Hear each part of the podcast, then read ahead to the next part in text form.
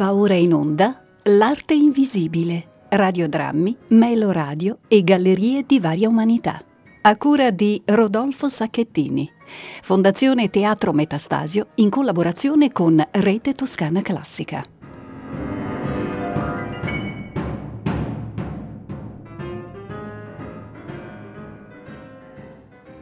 L'opera verdiana Rigoletto è tratta dal dramma di Victor Hugo Le Roi s'amuse, il cui protagonista si chiama Triboulet.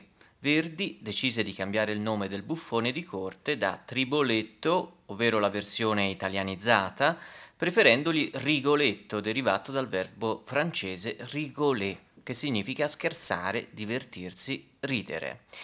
Ecco, con questa et- etimologia mi piace iniziare la nuova puntata dell'arte invisibile, radiodrammi, meloradio e gallerie di varie umanità. Io sono Rodolfo Sacchettini e in regia abbiamo Roberto Spinelli. E questo è un progetto realizzato dalla Fondazione Teatro Metastasio, in particolare dal gruppo di lavoro artistico, che è un, che è un gruppo di 15 artisti tra attori, attrici e registi impegnati in molteplici progetti, nonostante eh, la sospensione delle attività aperte al pubblico. Ecco che in questo momento storico così difficile la radio può correre davvero uh, in aiuto e quindi in collaborazione con Rete Toscana Classica eh, la Fondazione Teatro Metastasio ha inventato un progetto di potremmo dire prossimità tramite opere radiofoniche pensate appositamente per la radio. Ne abbiamo ascoltate sette nei mesi scorsi, il progetto è iniziato oh, a novembre e poi è continuato a dicembre e a gennaio. La cadenza è il primo, il secondo e il terzo mercoledì eh, del mese, sempre alle ore 18.40 e dopo la messa in onda eh, tutte le puntate vengono caricate sia sul sito di Rete Toscana Classica sia sul sito di, del Teatro Metastasio, dunque eh, le opere radiofoniche che sono oh, facilmente riascoltabili. Facciamo un eh, breve riepilogo eh, delle puntate precedenti, non di tutte, eh, di tutte, quelle mandate in onda, ma del ciclo, eh, del ciclo speciale eh, che eh, Claudio Morganti e Rita Frongia hanno oh, inventato e preparato proprio per questo progetto. Il ciclo si intitola La maledizione, piccolo viaggio senza ritorno guardando da lontano il Rigoletto di Giuseppe Verdi. Claudio Morganti e Rita Frongia sono i, i due autori e tra pochi minuti ascolteremo la quarta puntata dal titolo appunto Buffone con ospite speciale Francesco Pennacchia. E un eh, progetto questo che parte da una da una domanda, è possibile raccontare Rigoletto e in quanti modi lo si può fare? Morganti e Frongia in ogni puntata ci fanno scoprire un aspetto particolare di quest'opera tramite divagazioni su uh, piccoli dettagli che però improvvisamente suonano decisivi o almeno rivelatori di, un, di un'interpretazione di un, uh, di un, pensiero e attraverso anche delle parole chiave che ci aiutano anche a riepilogare le puntate precedenti. Nella prima, ad esempio, Morganti si chiedeva um, cosa si può intendere per grottesco. Grottesco può essere un corpo ma anche una situazione e se il corpo di Rigoletto è grottesco, il comportamento del duca di Mantova come lo si può definire? Nella seconda puntata Morganti e Roberto Abbiati, ospite speciale, si sono soffermati invece sulla parola popolare. Rigoletto insieme a Trovatore e Traviata fa parte della cosiddetta uh, trilogia popolare. I protagonisti sono personaggi del popolo, ehm, ma anche le opere eh, di Verdi furono eh, consacrate da un consenso oh, popolare e ovviamente l'opera lirica è stata a lungo un patrimonio popolare. Eh, dunque, che cosa significa? Che cosa significa la parola popolare? Morganti e Abbiati ci hanno accompagnato in un viaggio molto divertente alla scoperta appunto di varie declinazioni possibili del popolare. Nella terza puntata eh, abbiamo fatto un altro viaggio, un viaggio nella voce questa volta, con ospite Monica De Muru, attrice e cantante, e lei eh, ci ha guidato nelle sfumature, nei, nei segreti, in quei dettagli che a volte eh, non, non, vediamo, non ascoltiamo, ma eh, che improvvisamente invece eh, posti sotto una lente di ingrandimento ci rivelano davvero oh, molte cose. E dunque così siamo arrivati alla quarta puntata di questo ciclo, La maledizione, piccolo viaggio senza ritorno, guardando da lontano il Rigoletto di Giuseppe Verdi, Buffone è il titolo, e, e in questa puntata in cui sono presenti, oltre alle musiche di Giuseppe Verdi, anche eh, diversi materiali, diversi raccordi i musicali e sottofondi di Pino Basile, musicista e performer, suonatore di tamburi e strumenti effimeri dell'altopiano delle Murce, in questa puntata ospite speciale è Francesco Pennacchia, eh, attore di tutte le commedie immaginabili, vivo organismo marziano, così lo presenta eh, Claudio Morganti, insieme affronteranno eh, la trasformazione, questa potremmo dire la parola chiave eh, di questa puntata, trasformazione è la rotta che permette di abbandonare un'isola per raggiungerne un'altra. Si approda a nuovi lidi e ad altri linguaggi con l'unico obbligo di dimenticare l'isola di partenza che rimane peraltro cristallina nella sua origine. Ascolteremo come un attore dalle incontrollabili doti mimetiche può trasformare la poesia lirica in un buffone inventato nella prosa dialettale e grammelotica di un giullare vero. Pronipote degli Osci, un Dossenus, il gobbo astuto delle Atellane. I buffoni altro che provar non possono e dal momento che sempre Rigoletto dall'Alto Veglia, speriamo bene. Così Claudio Morganti ci introduce in questa puntata in cui si chiederanno eh, due, le due voci anche questa differenza importantissima tra il comico e il buffone. Due parole anche su Francesco Pennacchia, uno del, degli attori e del gruppo di lavoro artistico del teatro Metastasio. Mi piace anche in questo caso utilizzare le parole del critico teatrale eh, Gabriele Rizza che ha preparato un, un sintetico ritratto per ogni artista del del gruppo de, di lavoro del teatro o Metastasio. E dunque Radici Sudiste è nato ad Altamura nel 1971, studi a Siena con uh, una tesi sulla commedia dell'arte eh, nel Novecento e, e, vedrete presto che questo oh, argomento ritorna pienamente nella puntata di oggi e mh, mm, cresce artisticamente e presso la compagnia La Lutte di Siena e poi eh, incontra vari maestri in perfetta uh, uh, sintonia tra loro, tra questi Alfonso Sant'Agata, Egom Teatro, Vetrano Erandisi, Roberto Latini e su tutti proprio Claudio Morganti, mago kafkiano, profeta uh, buchneriano. Buon sangue non mente, partendo da una Esperienza fondamentale però, mm, Pennacchia passò tre mesi d'estate nel 1993 col carro dei Benandanti da Gabice Mare a Palmanova a bordo di un carro trainato da due cavalli. Ecco la fonte, l'origine vissuta dal vivo nei borghi e nei paesi incontrati lungo il cammino e c'è qualcosa di scultorio nell'essere attore e nel farsi interprete di Francesco Pennacchia, come un'astratta inquietudine, un'armonica dissonanza, uno scarto sul furio. E dunque eh, ascoltiamo adesso Buffone, quarta puntata del ciclo La maledizione di Claudio Morganti e Rita Frongia. Le voci sono di Claudio Morganti e Francesco Pennacchia, le musiche di Giuseppe Verdi, la registrazione di Andrea Benassai e questa è una produzione del gruppo di lavoro artistico del Teatro Metastasio. Buon ascolto.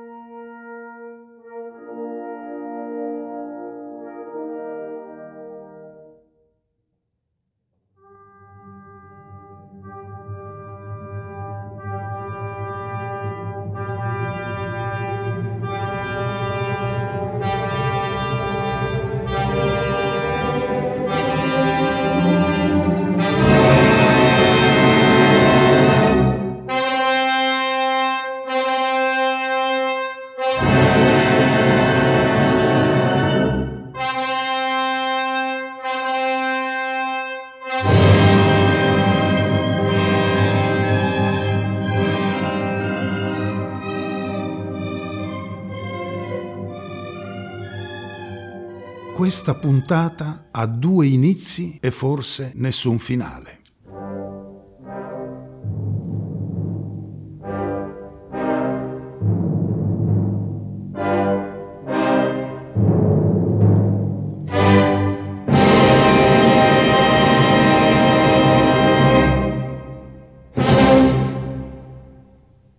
Primo inizio.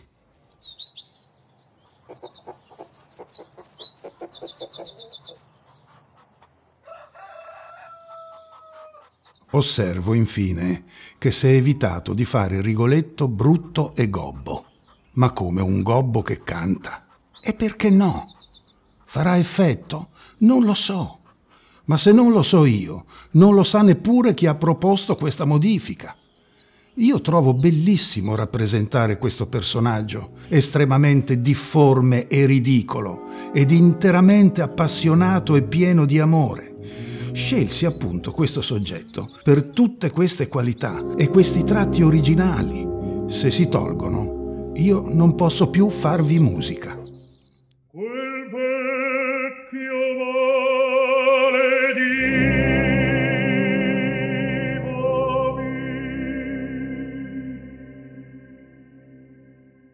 Secondo inizio.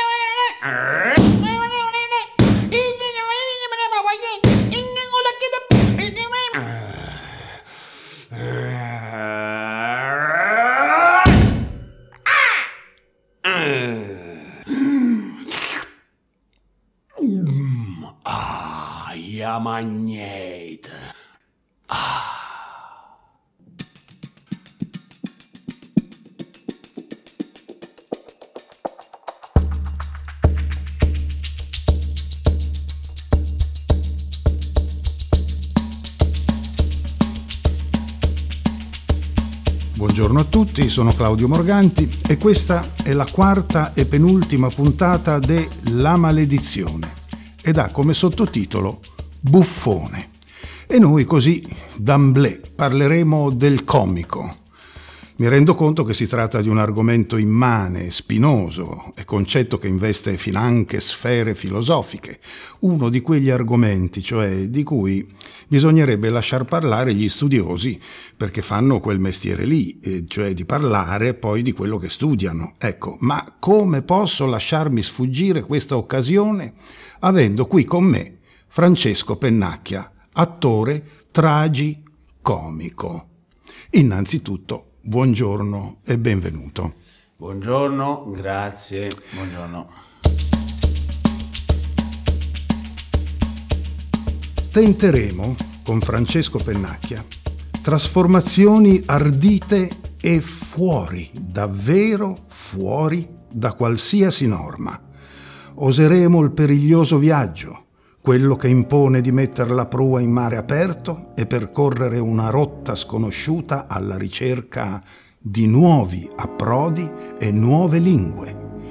Come sarà il nuovo mondo? Sarà migliore o peggiore? Sarà grottesco o sublime? O perché no, entrambe le cose? Potrebbe anche darsi che non si trovi approdo alcuno, nel qual caso periremo. E vabbè,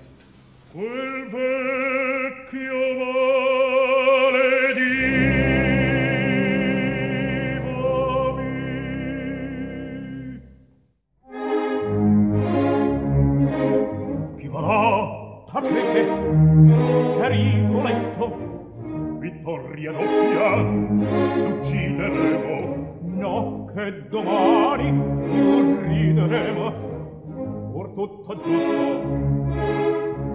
Chi parla qua e rigaletto di chi va là? E non mangiarci sol chi parlo. Intanto buio lo sguardo è nullo. Dunque, abbiamo sentito, dopo uno stralcio di lettera di Verdi a Carlo Marzari, direttore della Fenice di Venezia, ce l'aveva con la censura naturalmente, abbiamo sentito alcuni rumori, eh, rumori, suoni. Francesco Pennacchia, io ho visto quello che hai fatto, ma i nostri ascoltatori no. Cosa hai fatto? Ce lo puoi raccontare, descrivere anche sommariamente? Sì, è il tentativo di una trasposizione sonora di- del famosissimo Lazzo della Mosca eh, di Arlecchino, mutuato nella fattispecie in eh, zanzara, Lazzo della zanzara, perché ho immaginato che più piccolo è l'insetto, più grande è la fame. Io volevo sapere da dove viene questo lazzo, perché è così famoso, se ne conosce l'origine, da dove viene questo famoso lazzo della mosca? E allora, intanto è famoso perché è stato mm, recuperato e reinventato da Giorgio Strehler con, eh, l- con l'Arlecchino, servitore dei due padroni. Il primo fu Marcello Moretti, che addirittura recitava con la maschera dipinta sul volto inizialmente nella prima edizione.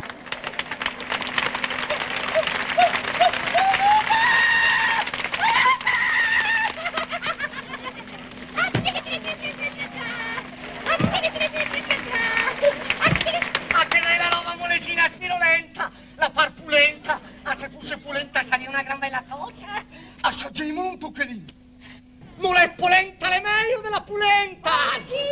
Arlecchino! So qua un altro po' così. Arlecchino poi era, è stato, diciamo, era all'origine della commedia dell'arte, quindi nel Rinascimento, parliamo del 1500, me- fino alla metà del 600, era eh, solamente uno dei tanti zanni eh, della commedia dell'arte. Poi è, rimasta, è rimasto praticamente quello più famoso perché c'è stata una sorta di, di- di fenomeno di cristallizzazione della commedia dell'arte stessa.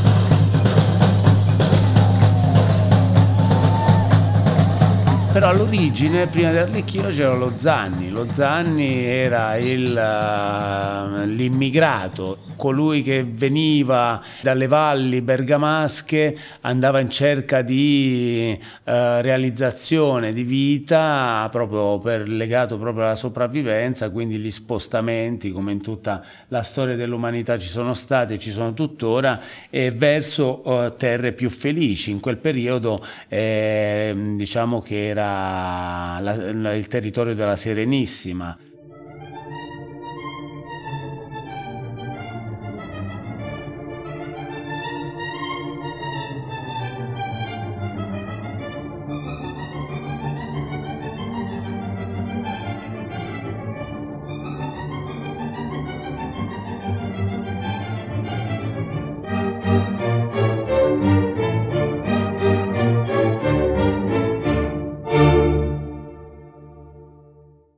Francesco, una domanda impossibile.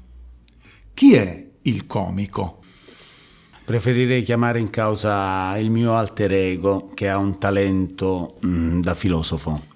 Certamente. E, e quindi a chi mi devo rivolgere? Con, con chi ho il piacere di parlare? Con Pasqualino. Pasqualino. Eh, Pasqualino, eh, mi perdoni, ma per lei chi è il comico?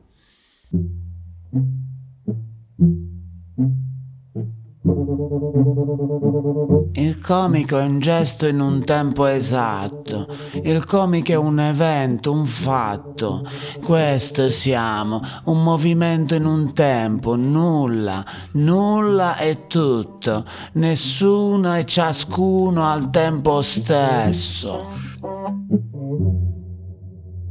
Beh, a questo punto ho un'altra domanda per lei, Pasqualino. Prego. È un mestiere difficile fare il comico. Sì. Lei pensa che chi fa ridere la gente sia felice per questo? Il comico è felice di non capire quando tutto è chiaro, di camminare come un cieco su una strada dritta. È felice nell'aprire la porta sbagliata. felice di sbattere la testa tante volte nello specchio, di guardare dentro la canna di un fucile carico. La gente non si stanca mai di vedere un uomo che cade la caduta di un comico è un caso, un caso umano. Da ciò ne deduco che la grazia del comico sta anche nella reiterazione, ripetizione dell'errare umano. E come diceva Arostifile da Samotapia. Sì, va bene. Pasqualino, comico, grazie. grazie. Eh, no, Pasqualino, no, non è Pasqualino, gra- che non esiste. grazie. Grazie. Prego.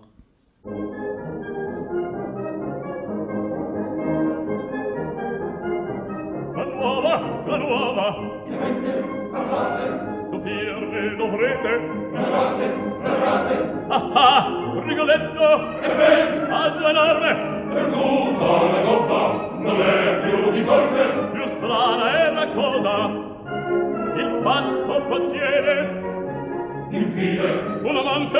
Un amante, chi crede? Il gobbo incubido a sé trasformato. Il vostro cupido, cupido beato. Rigoletto è un dramma in musica e dunque non è fatto per far ridere. Ma a te c'è qualcosa di Rigoletto che ti ha fatto ridere? Ma effettivamente no, Mm, non ci ho trovato mai niente da ridere nel Rigoletto. E semmai, pensando alla lirica in generale, È difficile determinare logicamente che cosa ci scatena il riso. Conosciamo così poco delle lacrime che a volte compaiono anche senza dolore e persino nella gioia e altre volte il dolore è forte in tale specie che le cancella le lacrime.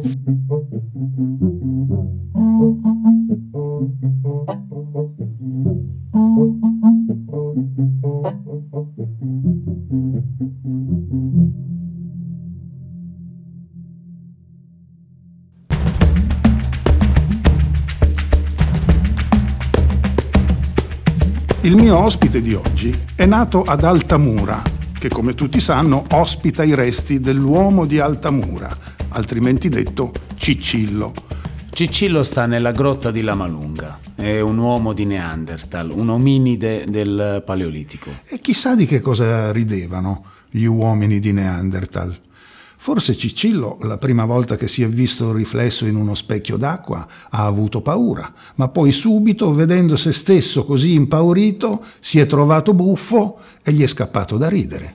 E chissà, eh, si dice, pare che eh, l'uomo di Neanderthal avesse quella parte del cervello legata all'immaginazione particolarmente sviluppata. E quindi chissà che cosa ha visto in quello specchio d'acqua.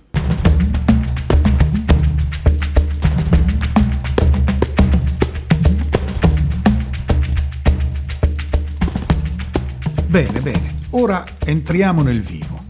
Francesco Maria Piave. A partire da stralci del suo libretto, ascolteremo alcune trasformazioni concepite e realizzate da Francesco Pennacchia, adattamenti arlecchineschi e traduzioni in altamurano. Prego. Ah no, aspetta, aspetta. Eh, scusa, vorrei fare la mia captatio benevolenzie. Nella prima puntata ho letto quella di Francesco Maria Piave al benevolo lettore, nella seconda e nella terza niente, ma qui non so, mi sento di doverla fare. Che, che dici? Eh, io credo che sì, Sì? sia meglio, che, meglio- che tu la faccia. È sì. meglio farla, benissimo. Allora, la leggo. Benevolo ascoltatore, rivolgermi a te non costa fatica. L'unico mio sogno è che tu voglia considerar curiosamente tutto, ma non temo, perché so che così sarà. Come l'ho fatta? Fatta bene? Eh? Mm, sì, sì, sì, Fatta bene. sì, sì, sì, sì, Va sì. bene, va Sì, bene, va sì, bene, sì, sì, fatta. ma, sì, sì. Fatta.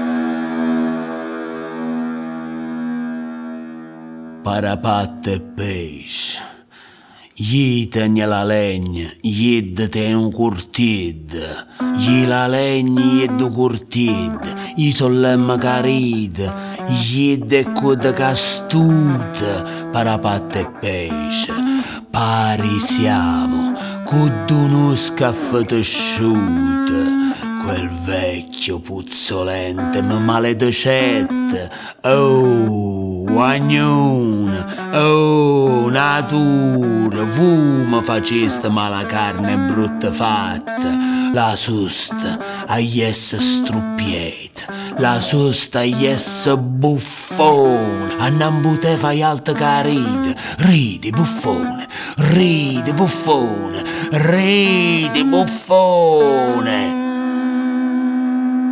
corteggiana maledetta, quanta piacere, quanta guacezza vissa a tenere a muzzo quarva come quena. Corteggiana maledetta, ce n'è sta giustizia scritta per colpa vostra. Pari siamo, io la lingua ei ai pugnali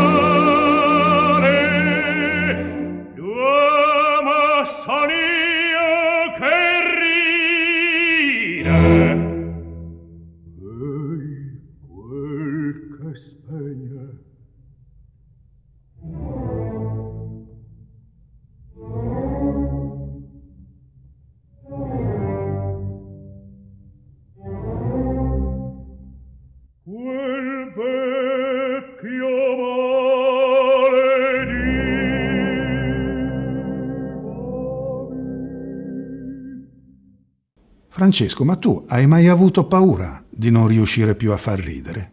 No, perché io mi fido molto del mio essere ridicolo. È una domanda impossibile. Si suppone con questa formulazione che il comico è chi il comico fa. Invece il comico è un modo di essere, la solitudine di uno sguardo, è una maledizione.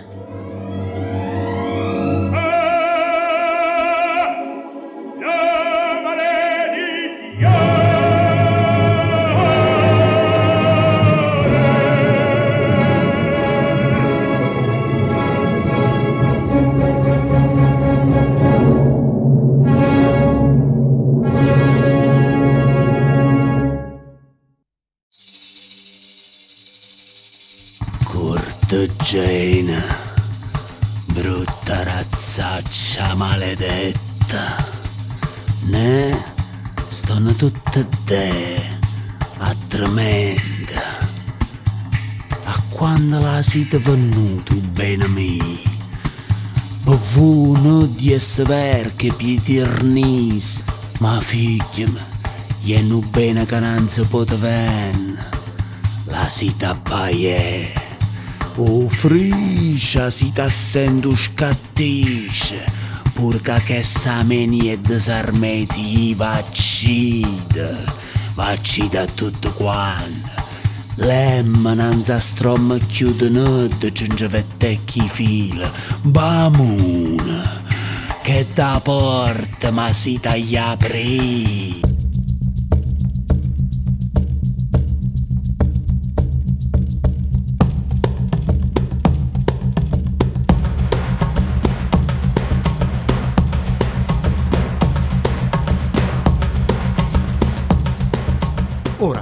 Senza scendere troppo in dettagli storiografici, filologici, noi che siamo gente di palcoscenico, occupiamoci della scena e dunque parliamone anche. Ecco, la domanda è questa. Come attore, tu quali differenze trovi tra uno Zanni e un buffone di corte? Come ti imposteresti fisicamente, per esempio? E appunto eh, l'impostazione d'attitudine fisica eh, dipende appunto dal con o senza la maschera. Il buffone aveva un caratteristico abito stravagante, il cappello con i campanelli, però non aveva la maschera, mentre il comico dell'arte invece sì, Questa è una delle differenze. Un'altra differenza è dovuta alla consapevolezza dello spazio. Il buffone può arrivare molto molto vicino fisicamente al re, mentre il comico dell'arte ha la coscienza della, dello spazio scenico separato dalla platea. E poi anche forse Zanni ha un repertorio, appunto, avendo un palcoscenico e un pubblico, mentre il buffone eh, deve sempre continuamente improvvisare rispetto agli eventi del momento. Questo padrone mio, giovin, giocondo, si possente, bello, sonnecchiando mi dice, fa chi arrida, buffone, forzarmi degge farlo. Dunque potremmo anche dire che lo Zanni ha un pubblico, mentre il buffone ha un padrone.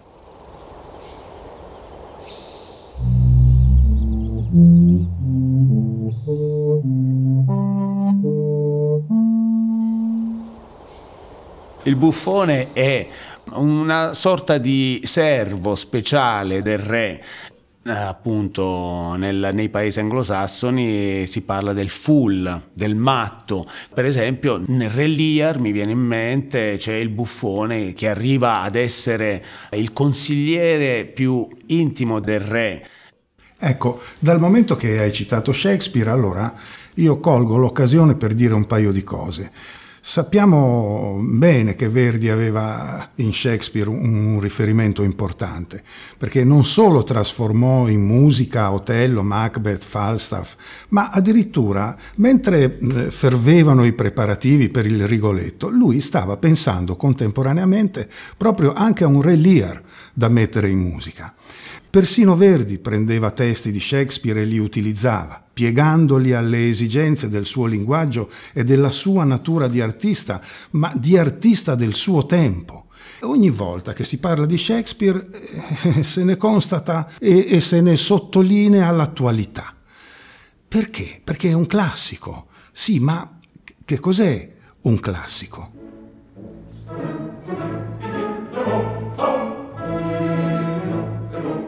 Con Shakespeare ne sono state fatte di tutti i colori. Si può dire che Shakespeare si rigira nella tomba come una trottola. E beh, è, è pur sempre un movimento, è pur sempre segno di vivezza. Shakespeare è vivo perché si muove, si muove con noi e nello stesso tempo mantiene intatta la sua origine, che nulla e nessuno potrà mai distruggere. Io credo che una delle cose che determina il classico sia proprio questa possibilità di sopportare infinite trasformazioni, continuando a rimanere puro come un cristallo e generando, grazie al lavoro di altri artisti, altri diversi capolavori.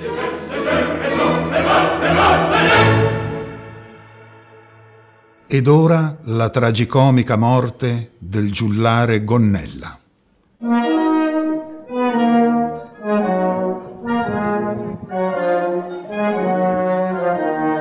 Nel 1390, alla corte del marchese Niccolò d'Este, c'era un buffone fiorentino che si chiamava Pietro Gonnella.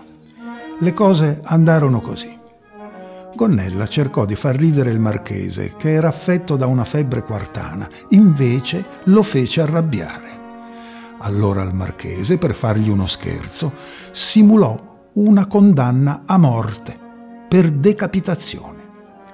Il buffone, nel giorno e nell'ora prestabiliti, si inginocchiò davanti al boia, poggiò la testa sul ceppo, ma invece della scure venne colpito da una secchiata d'acqua gelida. Il povero Gonnella ebbe un infarto e morì di paura, fra le risate di tutti i presenti.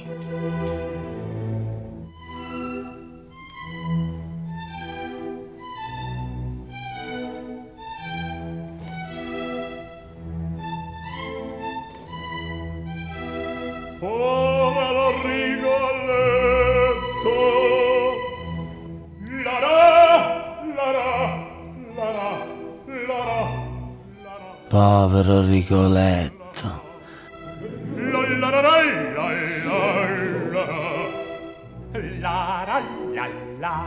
Povero Rigoletto che cerca la figlia Gilda e tutto osserva e scruta.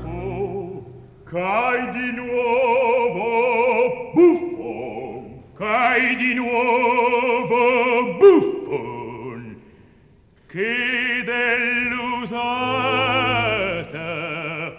you know years of voice Lara, Lara.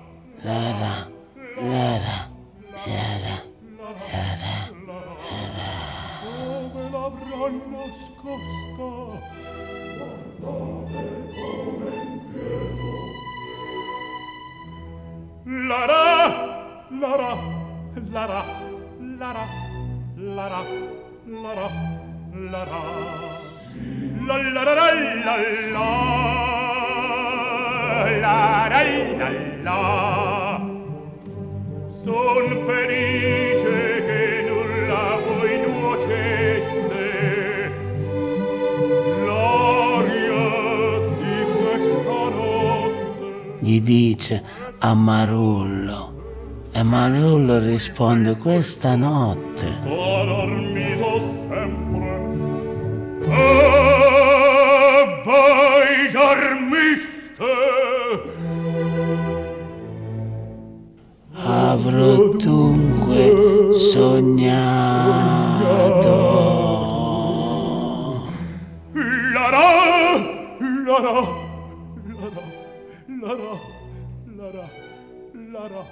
Poi si arrabbia, povero Rigoletto. Cortigiani, vil razza e dannata.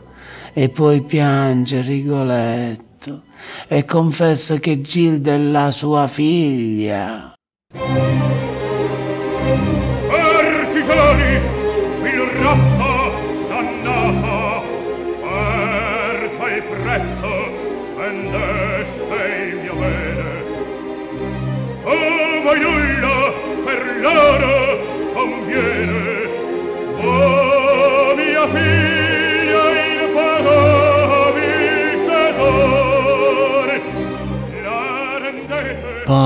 Poveri cortigiani che sono razza vile e dannata.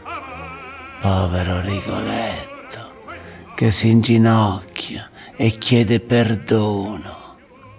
Ella è mia figlia, è mia figlia, è mia figlia, confessa il povero Rigoletto.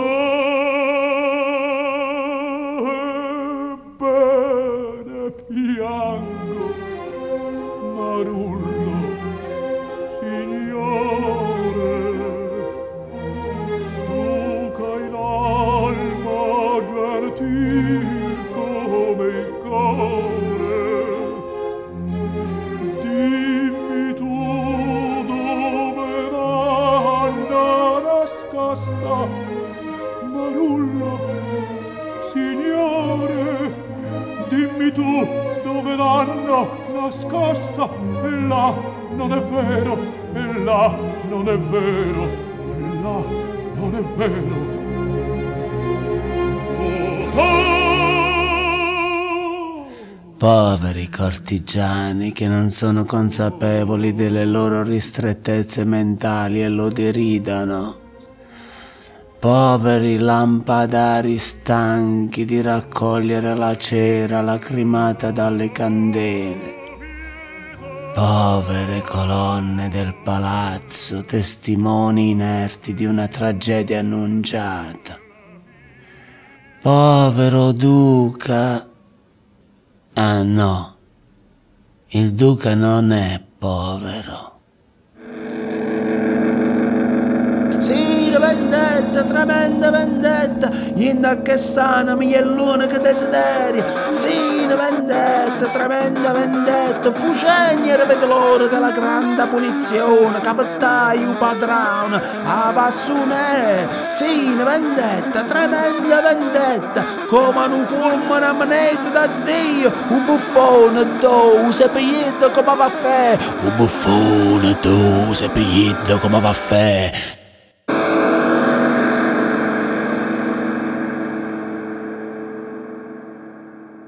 E dunque abbiamo finito così, senza un finale, nell'imprecare rabbioso di uno Zanni buffone. Zanni e buffoni con la lingua mozzata dall'offeso potere. Così. Abbiamo finito così, senza un finale. Ah no, un finale c'è, piccolo, ma c'è. A risentirci.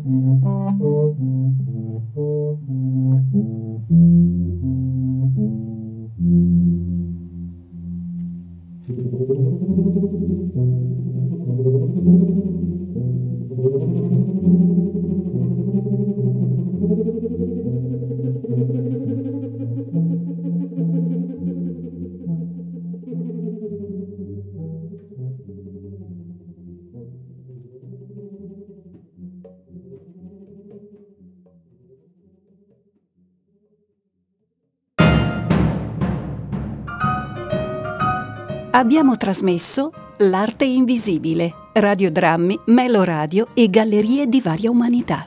A cura di Rodolfo Sacchettini, Fondazione Teatro Metastasio in collaborazione con Rete Toscana Classica. La maledizione, piccolo viaggio senza ritorno guardando da lontano il Rigoletto di Giuseppe Verdi. Buffone, quarta puntata di Claudio Morganti e Rita Frongia, regia di Claudio Morganti.